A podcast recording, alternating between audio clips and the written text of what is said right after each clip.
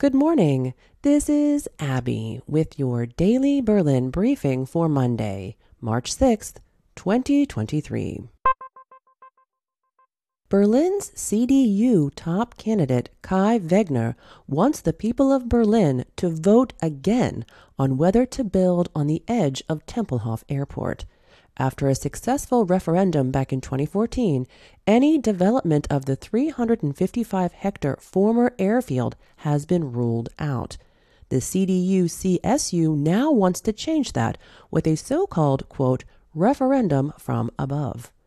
Wegner told the Berliner Morgenpost that there had already been a referendum on building on Tempelhof, but since then the housing shortage has worsened and rents have risen, and added that in the context of a kind of future workshop, a concept of citizen participation, one could think about concepts for a peripheral development of the area, for example, age appropriate housing or affordable rents. Wegner stated, quote, if we go to the people of Berlin with such a concept, we could campaign in a referendum for the area to be used differently than it is today. Unquote. CDU Secretary General Stefan Evers added to RBB on Saturday, quote, Above all, we have the goal of alleviating the housing shortage in the city. This will have to be a very central concern of the future coalition. In our eyes, this also includes a cautious peripheral development of the Tempelhofer Feld. Unquote. So far, however, a referendum from above, that is, a vote initiated by the Senate, is not provided for in Berlin's state law and to introduce it would require at least a change in the electoral law, possibly even a constitutional amendment, which would require a two thirds majority in Parliament. The CDU had already made a similar proposal back in 2019, and there was also clear sympathy for it among the Social Democrats. However, the proposal was vehemently opposed by Die Grünen and Die Linke. Mayor Giffey of the SPD, who of course leads the Social Democrats in coalition negotiations with the CDU, had also said last March that she thought a new referendum on the development of the airport was conceivable, but ruled out that the initiative would come from the Senate. The CDU also wants to use the same instrument of a top down referendum to push through the controversial extension of the A100 from Treptower Park to Storkower Straße. From the CDU's point of view, additional legitimacy is needed in this case, and a referendum could be the right way to achieve it. However, the issue is likely to remain controversial in the coalition negotiations. The SPD rejected the extension, or the so called 17th construction phase, by a majority at a party conference. The SPD leadership said on Saturday that it was more than critical of a referendum on the A100. Leading Social Democrats, however, can well imagine a vote on Tempelhof.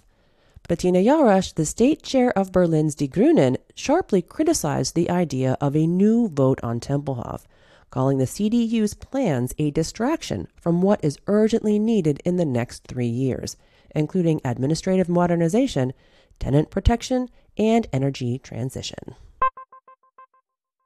Berlin's Die Linke has expressed deep anger at the SPD's turn toward a coalition with the CDU and ruled out future negotiations with SPD state leader Franziska Giffey.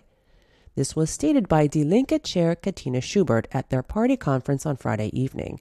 Schubert told RBB that the fact that Giffey wants to hold coalition talks with CDU state leader Kai Wegner is, quote, an outrage there's no other way to put it. Unquote.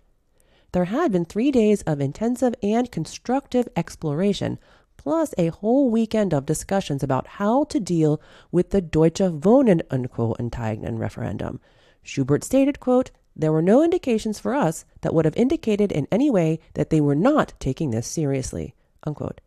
At the party conference, Schubert called it, quote, denunciation, that Giffey had blamed her former partners, Die Linke and Die Grünen, for the end of the red green red coalition, and that the SPD statements were a quote, pack of lies and caused lasting damage. Die Linke is now adjusting to its role in the opposition, but is aiming for a comeback. Acting Culture Senator Klaus Lederer told RBB that the SPD had not decided for the city, but, quote, it decided for itself unquote, adding that the SPD had made strategic decisions for the next elections in 2026 and, quote, destroyed a lot of trust in the process, unquote. Earlier in the day, Die Grünen also expressed anger at the SPD's abandonment of its former coalition partners. Top candidate Jarasch accused the SPD leadership of, quote, throwing mud, unquote. In an internal paper after the exploratory talks, SPD negotiators had accused Die Grünen in particular of not having been reliable negotiating partners. It stated that, quote, in almost all policy areas, the Greens have raised considerable doubts about the seriousness of their ability to reach agreements, unquote. Regarding Die Linke, the paper stated that binding negotiations were also not possible with them, and that at the state level there were considerable doubts about the ability to implement agreed positions across the party. According to Lederer, the issues raised in the SPD paper were never discussed in the exploratory talk, and he added, quote, what the SPD is doing now is creating myths to justify why they couldn't work with the Greens and why they couldn't work with the left. Unquote. In retrospect, Lederer said he questions whether the exploratory talks were serious at all. On Saturday morning, supporters of the climate protest group Last Generation vandalized the memorial Grundgesetz 49 or Basic Law 49 in Mitte. As the police told RBB, liquid was spilled on the work of art in the immediate vicinity of the Jakob Kaiser House, the group itself spoke of having the glass sculpture, quote, soaked in petroleum. The memorial shows the 19 fundamental rights articles of the German Basic Law in their original version from 1949, which are engraved in the glass wall. On Twitter, the group stated that their action shows how the government deals with fundamental rights and added that in 2023 there is only the choice between, quote, burning oil or protecting fundamental rights, unquote. Per the police, the personal details of six people who were directly involved in the action and a camera team of the group were recorded. In the next step, the damage caused to the memorial will be evaluated. With their controversial actions, the last generation wants to persuade the federal government to do more for climate protection. In the future, six additional Stolpersteine, or stumbling stones, will commemorate black victims of National Socialism. Tahir Della, who advises the Tempelhof Schöneberg Museums as an expert on anti-racism, stated, quote, the six Stolpersteine that are now being laid are an important and long overdue step. Unquote. All six victims lived for a time in Tempelhof Schöneberg and were persecuted by the Nazis. The Stolpersteine are not the first to be laid in Berlin for black victims of National Socialism. Monuments for other victims were laid back in 2021.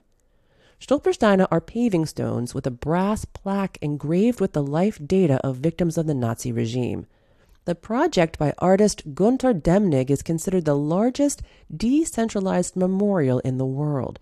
Since 1996, the stones have been placed on the pavement in front of the victims' former homes.